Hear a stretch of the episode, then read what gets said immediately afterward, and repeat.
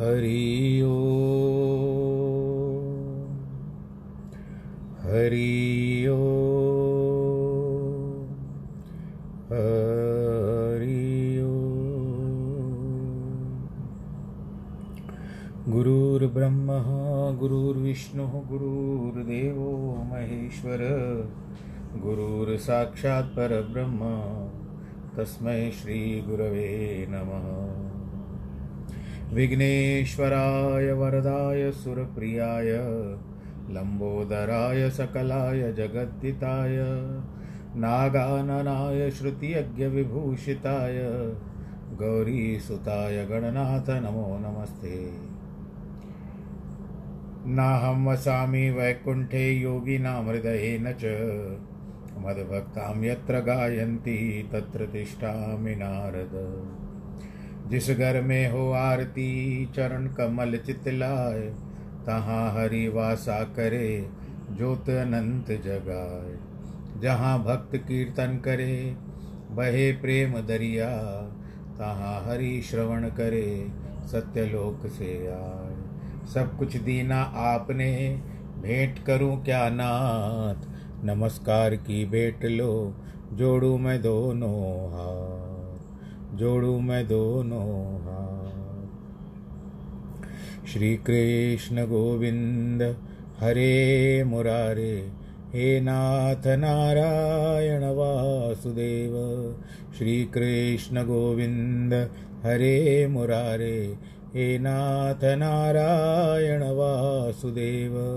हे नाथ नारायण वासुदेव श्रीनाथ नारायण वासुदेव हे नाथ नारायण वासुदेव श्रीनाथ नारायण वासुदेव श्रीकृष्ण गोविन्द हरे मुरारे, हे नाथ नारायण वासुदेव श्रीकृष्ण गोविन्द हरे मुरारे। हे नाथ नारायण वासुदेव। नारायणं नमस्कृत्यं नरं चैव नरोत्तमं। देवीं सरस्वतीं व्यास ततो जयमुदीरयेत् कृष्णाय वासुदेवाय हरये परमात्मने। प्रणतक्लेशनाशाय गोविन्दाय नमः। ॐ नमो भगवते वासुदेवाय। ॐ नमो भगवते वासुदेवाय। हरि ओम नमो भगवते वासुदेवाय। बोल कृष्ण कन्हैया, लाल की जय। प्रिय श्रोतागणों, आज फिर से हमारे समक्ष वो घड़ी, वो पल जिसकी प्रतीक्षा करते हैं, वो आ गए। मांगते हैं भगवान जी से कि कोई समय तो हमारे लिए दीजिए। तो आज भगवान जी हमको दे रहे हैं ये समय, उन लोगों ने हम लोगों के लिए निश्चित कर लिया जो आप सब सुन रहे हो। मेरे कहने का समय और आपके सुनने का समय। हम दोनों का एक एक समय ठाकुर जी ने निश्चित कर दिया है। और हम बड़े आनंद के साथ इस गीता ज्ञान के जो गंगा बह रही है, ज्ञान की गंगा बह रही है, उसका रसास्वादन कर लें। वाणी है प्रभु की वांगमयी वाणी। इसमें हमको सराबोर होना चाहिए, प्रसन्न होना चाहिए। जिस तरह से हमारा मन इतना भर जाए, जैसे वर्षा ऋतु में सब नदियाँ यहाँ वहाँ से एकत्रित होकर के और जल पूरित हो जाती हैं, प्लावित हो जाती हैं, उसी तरह से हमारा मन भी प्लावित हो जाना चाहिए, मन भी भर जाना चाहिए। लेकिन फिर भी देखो तुरंत वैसे ही आना चाहिए कि जैसे आज की उमंग है, वैसे उमंग कल भी होनी चाहिए। तो ये जो क्रम आरंभ किया था, आज क्रम में धीरे धीरे बढ़ोतरी हो रही है। शुरुआती दिनों में कितनी कम संख्या थी, परंतु अभी प्रतिदिन कुछ सदस्यों के संदेश आते हैं कि हम भी सुनना चाहते हैं और उनको सूची में डाल दिया जाता परंतु मैं भी आप सबसे यही कहता हूँ कि कई लोग ऐसे होते हैं कि इतने जो नंबर्स मेरे पास मैं एक एक का नंबर रखूँ फिर उनको करूँ इससे अच्छा यह रहेगा। आ, मैं आपके आपको एक मशवरा दूँगा सुझाव दूँगा कि जो नए आते हैं जो इच्छा रखते हैं इस गीता ज्ञान को सुनने के लिए मेरे बहुत सारे लिंक है एफएम के। आप सब लोग वहाँ पर अपना, यानी ये भगवत गीता का ज्ञान सुन सकते हो। वो पाँच जिस तरह से आपके पास पाँच बजे ये अपलोड हो जाता है और आप उसके बाद उसको सुनते हो तो ये सब वहाँ पर जैसे रेडियो पब्लिक है, स्पॉटिफाई है, इत्यादि बहुत सारे एफएम चैनल्स हैं, उन पर ही अपलोड हो जाती है। यदि आप में से कोई कहेगा तो मैं उसको लिंक भेज दूँगा। और लिंक भेजने के पश्चात वो सारे जो भी मैंने पहले दिन से आज तक जो भी कहे हैं, वो सब कुछ सुन पाएगा। अब मेरे पास जोड़ने से क्या होगा कि आज के बाद से जो भी जिससे जुड़ेगा, वो आज से ही सुन पाएगा। खैर, जैसे आप प्रभु की इच्छा, बस आप सबका प्रेम मिल रहा है, वही मेरे लिए भरपूर है। बोलो कृष्ण कन्हैया, लाल की जय। कल हमने नवा अध्याय आरंभ किया था। अब नवे अध्याय में भगवान कृष्ण जी अर्जुन को जो उपदेश दे रहे हैं, वो है राज विद्या राजगुव्य योग।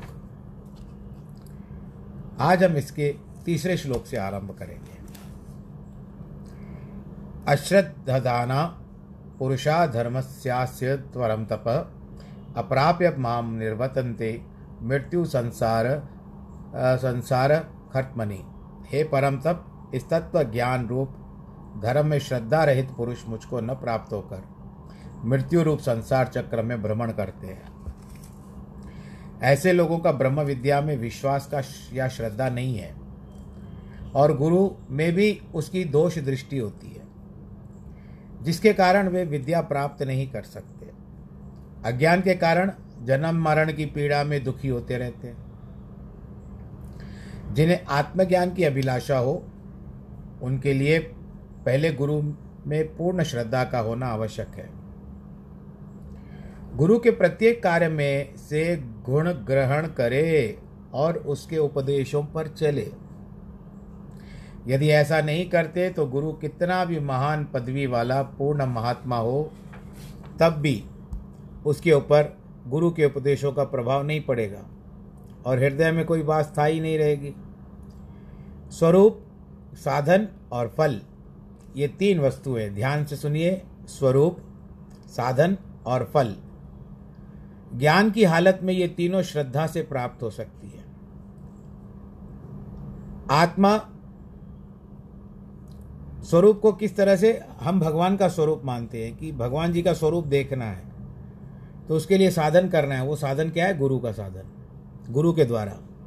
और जी हम लोगों ने इसको साधन किया तो साधन के बाद फल की, फल मिल जाता है। हो सकता है परमात्मा का दर्शन भी हो जाए, जिस इष्ट देवता को आप याद करते हो, वो मिल जाए आपको।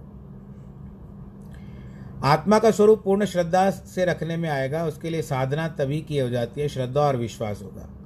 फल भी श्रद्धा वालों को ही मिलेगा। जो लोग हृदय में कपट और अश्रद्धा धारण कर संतों और महात्माओं के उपदेश का मंत्र लेते हैं किंतु उनको फिर बाहर जा कर के ढकोसलेबाजी कहते हैं तो उनके ऊपर कोई असर नहीं होगा। या तो ऐसे कहेंगे, मैं तो गुरु को परखने गया था।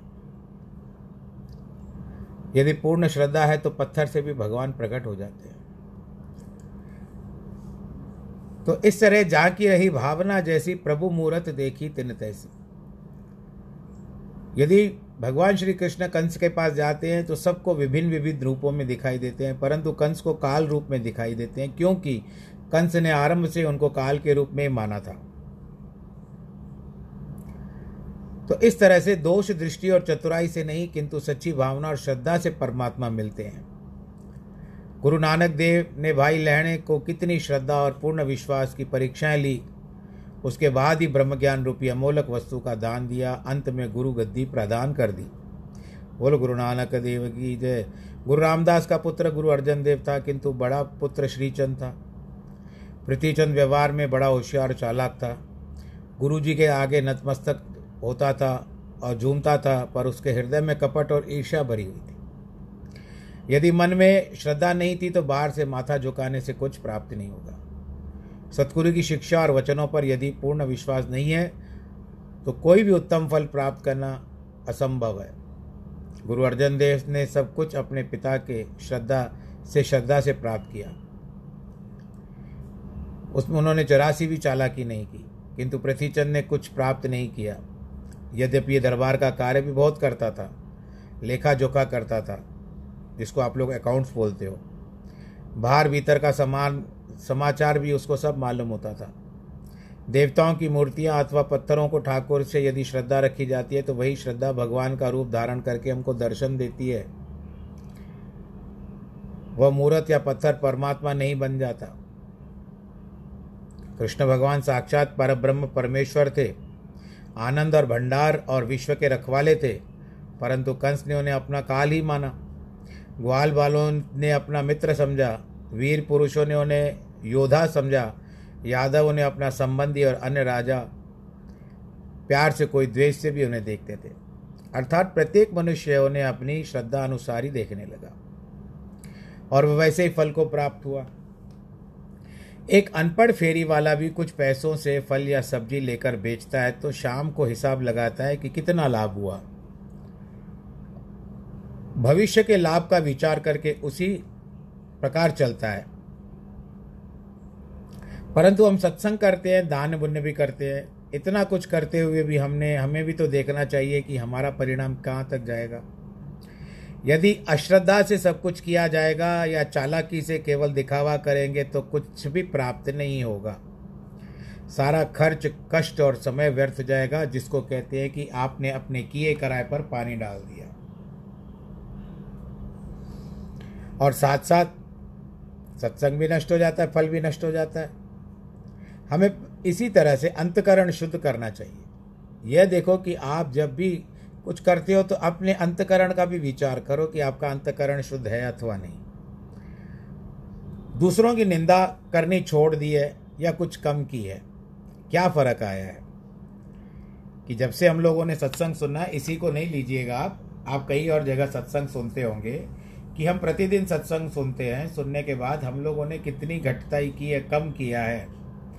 पर निंदा करना, चुगली करना, किसी के मन के बारे में सदैव खोट रखना, बुरी दृष्टि से देखना किसी को, ये हमारा कितना कम हुआ है। यदि आपको दिखाई दे कि हम लोगों, जो हम लोग पचास बार बोलते थे, अभी पच्चीस हो गया है, फिर पच्चीस से पंद्रह हो गया है पाँच पाँच करिए, बीस पंद्रह हो गया, दस हो गया है तो समझ लो कि आपके ऊपर सत्संग का असर हो रहा है। यदि की है तो कुछ प्राप्त हुआ है। प्रत्येक मनुष्य के हृदय में विवेक रूपी दर्पण ही बताता है कि आपने काम अच्छा किया अथवा बुरा। भगवान ने इस श्लोक से स्पष्ट किया है कि जिनको श्रद्धा नहीं है, कुतर्क करते रहते उन्हें आत्मज्ञान की प्राप्ति नहीं होगी। जिन पुत्रों ने माता पिता के लिए प्रेम भावना कम है या नहीं, वे अभागे पुत्र हैं, उसमें उनका ही दोष है। संतान को माता पिता में, स्त्री को पति में, शिष्य को गुरु में, विद्यार्थी को शिक्षक में कभी भी दोष दृष्टि नहीं रखनी चाहिए। गुण दोष तो सभी मनुष्यों में होते हैं, परंतु जो दोष दिखता है, वह गुणों को नहीं देखता है, जिसकी आदत ही है। क्रिटिक्स कहते हैं उसको। जो देखते हैं, गुणों को नहीं देखते, गुणों को नहीं देखते, दोषों को देखते हैं। वह अपने को धोखा देते हैं, हानि पहुंचाता है। यदि भक्त और भगवान भी दोष दृष्टि रखेंगे तो क्या प्राप्त करेंगे? भगवान रामचंद्र तो पूर्ण पुरुष ईश्वर के अवतार थे, किंतु वे भी अपने गुरु वशिष्ठ से हर काम में आज्ञा लेकर के अनुसार, उनके अनुसार ही चलते थे। उनमें सदैव पूर्ण श्रद्धा रखकर ज्ञान का उपदेश दिया। क्या भगवान राम को आवश्यकता थी ज्ञान लेने की? परंतु संसार की नीति के अनुसार चलते थे। यद्यपि वे मनुष्य कोटि में थे, मनुष्य कोटि यानी मनुष्य योनि में थे तो वे स्वयं ईश्वर को कभी अपने आप को ऐसे नहीं कहते थे कि मैं ईश्वर हूँ, मुझे मानो। वे पूर्ण पार ब्रह्म थे। गुरु शिष्य के पति पत्नी के माता पिता संतान के दोषों को क्षमा करते हैं। परंतु उनमें भी श्रद्धा, विश्वास, स्वभाव, नम्रता और प्रेम होना आवश्यक है। नहीं तो कुछ भी प्राप्त नहीं कर सकेंगे। उल्टी राह पर चलेंगे तो अधिक पाप करेंगे। क्योंकि वे ऐसा समझेंगे कि हम भले ही पाप को, किंतु हमारे बड़े बड़ों का कर्तव्य है कि हमें क्षमा करना है, इसलिए वे उन्नति नहीं कर सकेंगे और नई अच्छी पदवी पर पहुँच सकेंगे। प्रत्येक मनुष्य का कर्तव्य है कि जिन लोगों की संगत से श्रद्धा कम हो, विश्वास को हानि पहुँचे, निंदा चुगली सीखने का अंदेशा हो, ऐसे लोगों से सदैव दूर रहना चाहिए। नहीं तो बुरा परिणाम निकलता है। गुलाब का फूल बहुत सुंदर होता है, सुगंध भी अच्छी होती है परंतु उन गुणों को भूलकर यदि हम उनके ऊपर लगे, कांटों पर विचार करेंगे तो हमारी मति तो वहीं रही ना कि हम लोगों ने तो कांटे ही देखे।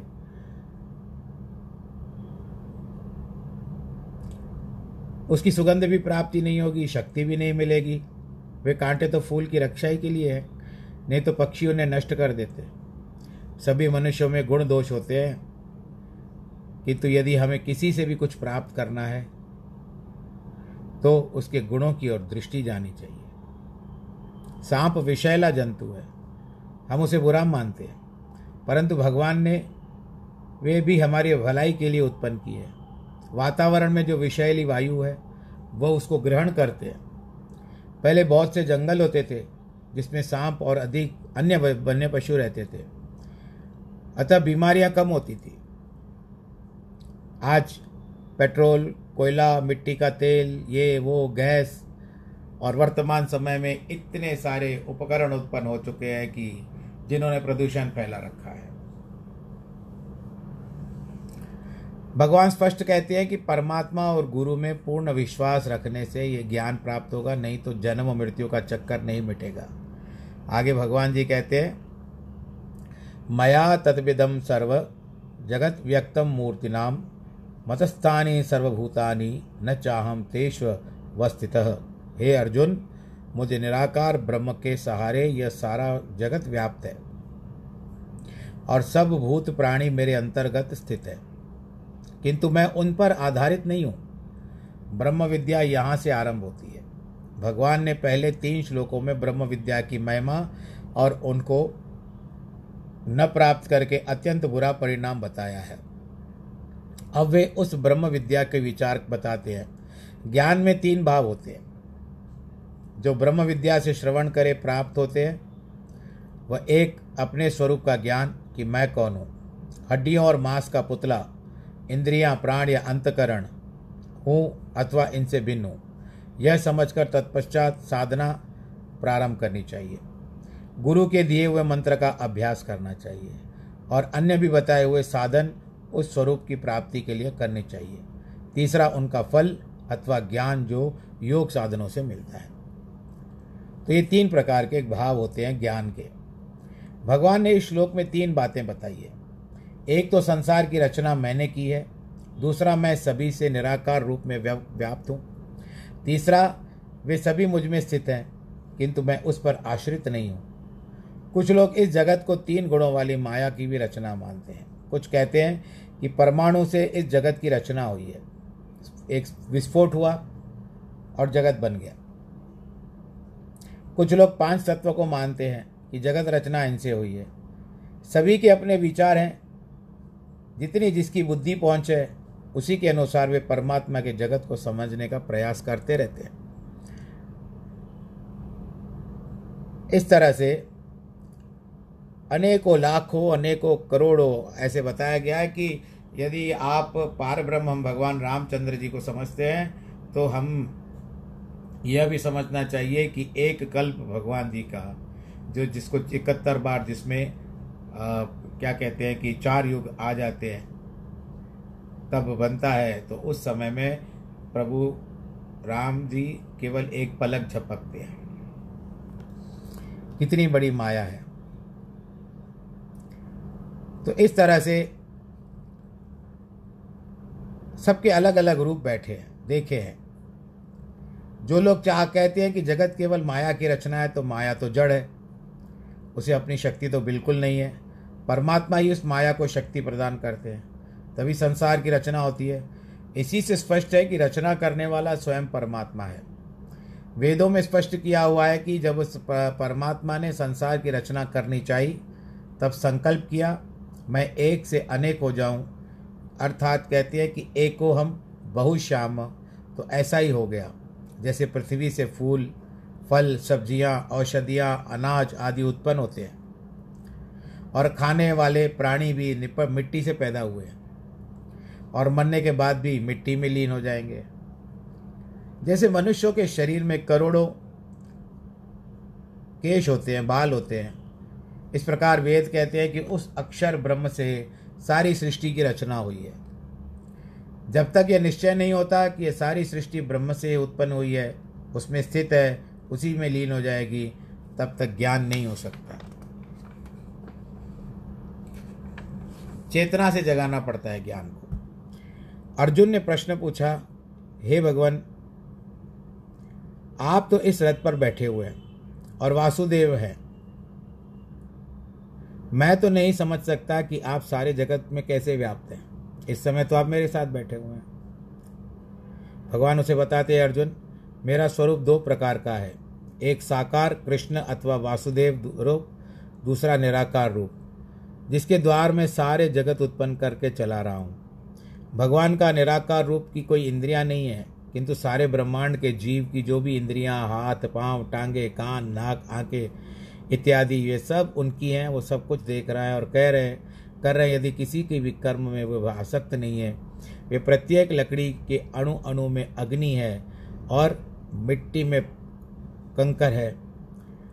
अग्नि में शक्ति है। सगल बनस्पत में बैसंतर सगल दूत में घिया, ऊंच नीच में ज्योत समाई, घट घट माधव जिया। सभी लकड़ियों में आग है।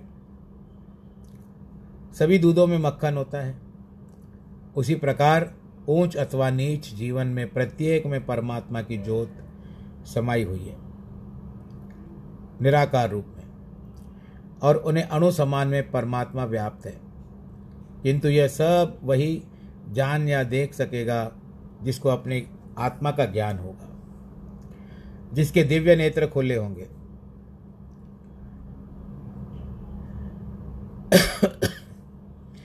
एक दिन फरीद साहब और उनका गुरु भाई जसू लोहार दोनों एक ही पूर्ण गुरु की सेवा करते थे। एक दिन गुरु ने सोचा कि ये दोनों सेवा में बड़े प्रेम करते हैं किंतु देखूँ तो मेरी शिक्षा से इन्हें ज्ञान प्राप्त हुआ भी है कि नहीं। परीक्षा लेने के लिए दोनों को बुलाकर एक एक कपोत कपोत क्या मतलब कबूतर और एक एक तीखी छुरी दे दी। कहा पुत्रो इन्हें जाकर वहाँ मारो जहाँ इन, इन्हें कोई भी न देखे। जस्सू लुहार ने तो एक सुनसान उजाड़ मकान में जा कर के जहाँ कोई भी मनुष्य या जीव, जंतु नहीं था, द्वार बंद करके उस कपोत को छुरे से काट डाला और बड़ा प्रसन्न हुआ। और कि मैंने गुरु का कहना पूरा किया। प्रसन्न होकर गुरु के द्वार पर आकर के बैठा। उसी प्रकार फरीद भी एक सुनसान मकान में जाकर द्वार बंद करके जैसे ही कपेत को छुरा मारने को तैयार हुए तो उसके मन, उनके मन में विचार आया कि गुरु ने तो कहा था कि जहाँ कोई भी न देखे, वहाँ कपोत को मारना। किंतु यहाँ तो मैं देख रहा हूँ कि जिस कपोत को मैं मार रहा हूँ, वह तो मुझे देख रहा है कि मैं इसको मार रहा हूँ। और तुरंत यह भी विचार आया तो ईश्वर तो सर्वव्यापी है, वो मुझे देख रहा है। वह भी देख रहा है ऐसा विचार कर, बहुत सारे जंगलों में घूमे, परंतु अंत तक उनके जो अंतरात्मा ने उनको सहायता नहीं की, और उन्होंने उस विचार को त्याग कर दिया, और कपोत को जीवित ही वापस लेकर के लौट आए। रात्रि हो गई। जस्सू तो बहुत खुश था कि फरीद ने गुरु का तुच्छ काम भी नहीं किया। फरीद से जब गुरु ने पूछा तो उसने उत्तर दिया, स्वामी, मैं जहाँ जाता हूँ, वहीं मुझे परमात्मा दिखाई देता है।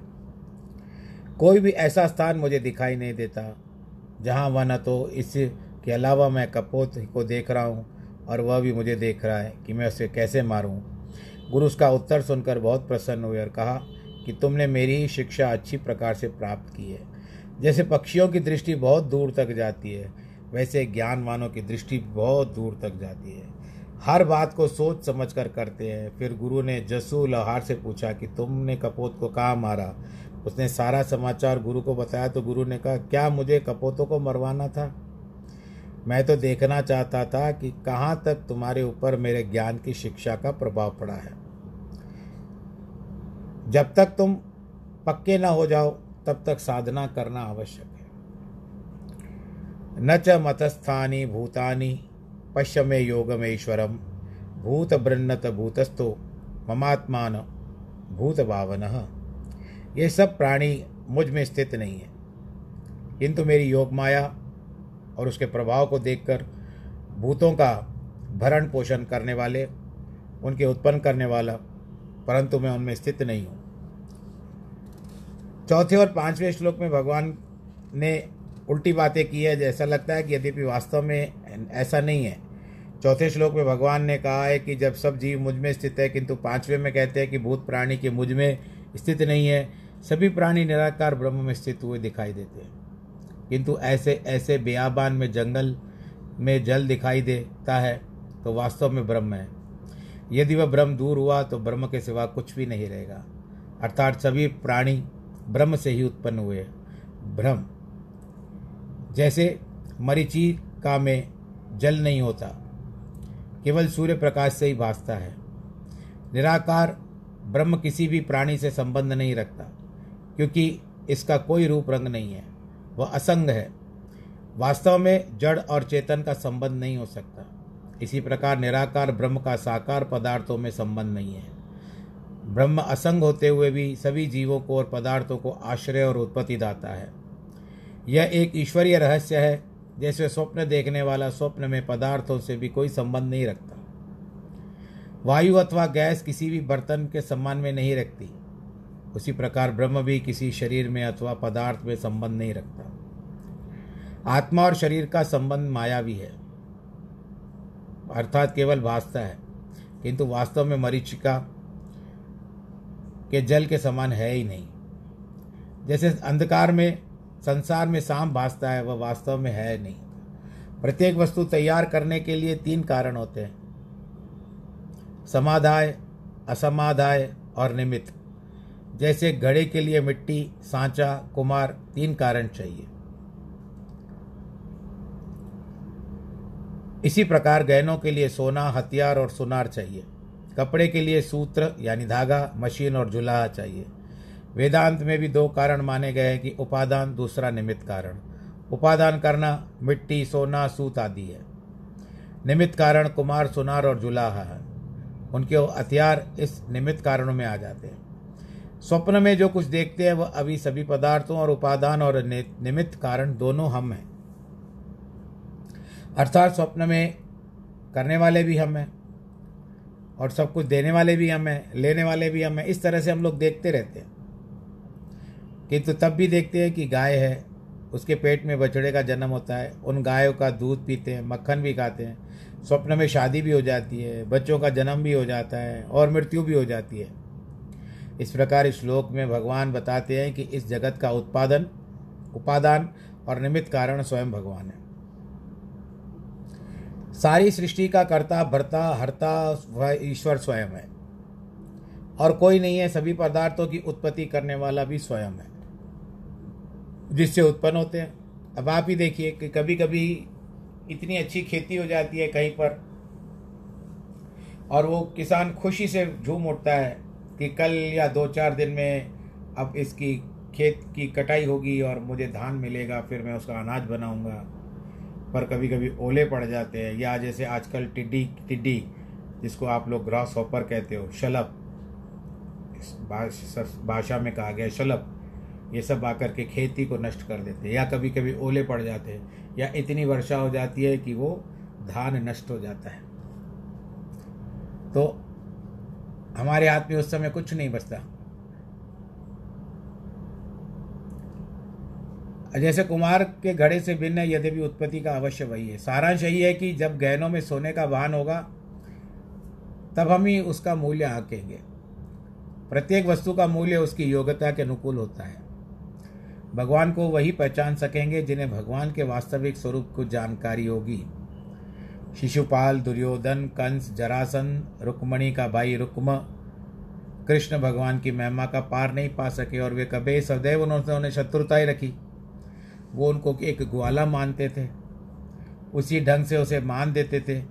रुक्मणी तो अपने पति को साक्षात ईश्वर समझती थी, क्योंकि उसको नारद ने बताया था कि कृष्ण ही तुम्हारे पति होंगे, नारद जी ने बताया था।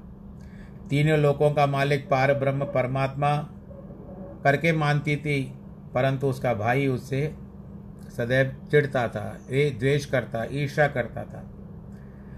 ऐसे अज्ञानी मनुष्य परमात्मा के परम पद के अधिकारी नहीं हो सकते। परमात्मा की योग शक्ति भी असीमित है। जिसकी ओर परमात्मा इस श्लोक में बताते हैं कि उस शक्ति से परमात्मा क्षण भर में ब्रह्मांड पैदा कर सकता है, पालन कर सकता है, फिर मिटा सकता है। बीच में मैंने एक कथा आपको बताई थी कि भगवान जी की छलनी माया कैसे है कि 36 वर्ष अर्जुन जी किसी दूसरे राज्य में शाद, राज करके आए। डुबकी लगाई थी जल में तो देखा तो वो तो यमुना नदी नहीं थी, कोई और अब तालाब बह रहा था। फिर वहाँ के लोगों ने उनको राजा बना दिया, उन्होंने ब्याह किया, सब बाल बच्चे हुए।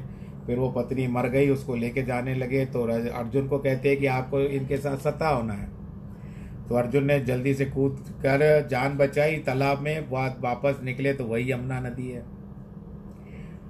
तो ये भगवान जी की माया है कि कहाँ पर तो छत्तीस वर्ष राज दिखता है आपको। अर्जुन ने राज किया है, छत्तीस वर्ष किसको बोलते हैं? और कहाँ पर जब घर लौटे तो सुभद्रा ने कहा कि स्वामी, अभी तो अग्नि भी नहीं जली है। ये प्रभु की माया है। उसकी माया को कौन मिटा सकता है? उनको पल नहीं लगता। वे पालन पोषण भी अनेक ढंग से करते हैं। क्योंकि सभी उत्पन्न किए हुए प्राणियों का पालन करना उनकी मर्यादा है। वह कार्य अनेक प्रकार से पूरा करते हैं। गरीबों, अनाथों अथवा संतों, महात्माओं के लिए दूसरे मनुष्य को प्रेरणा देते हैं। पक्षियों और पक्षियों, पशुओं के लिए भी मनुष्य को प्रेरणा देते हैं।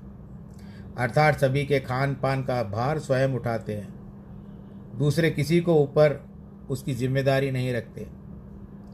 कुछ समय पहले भारत में अलग अलग राजाओं को देश के कुछ भाग मिले हुए थे, जिन पर वे राज्य करते थे। वे राजा आपस में लड़ते थे। वो जिसकी जीतता था, वह उसका राज छीन लेता था। उसे अपने अधीन कर लेता था। एक बार एक राजा ने दूसरे राजा को जीतकर एक सुनसान किले में बंद कर दिया और उसको खान पान भी बंद करवा दिया।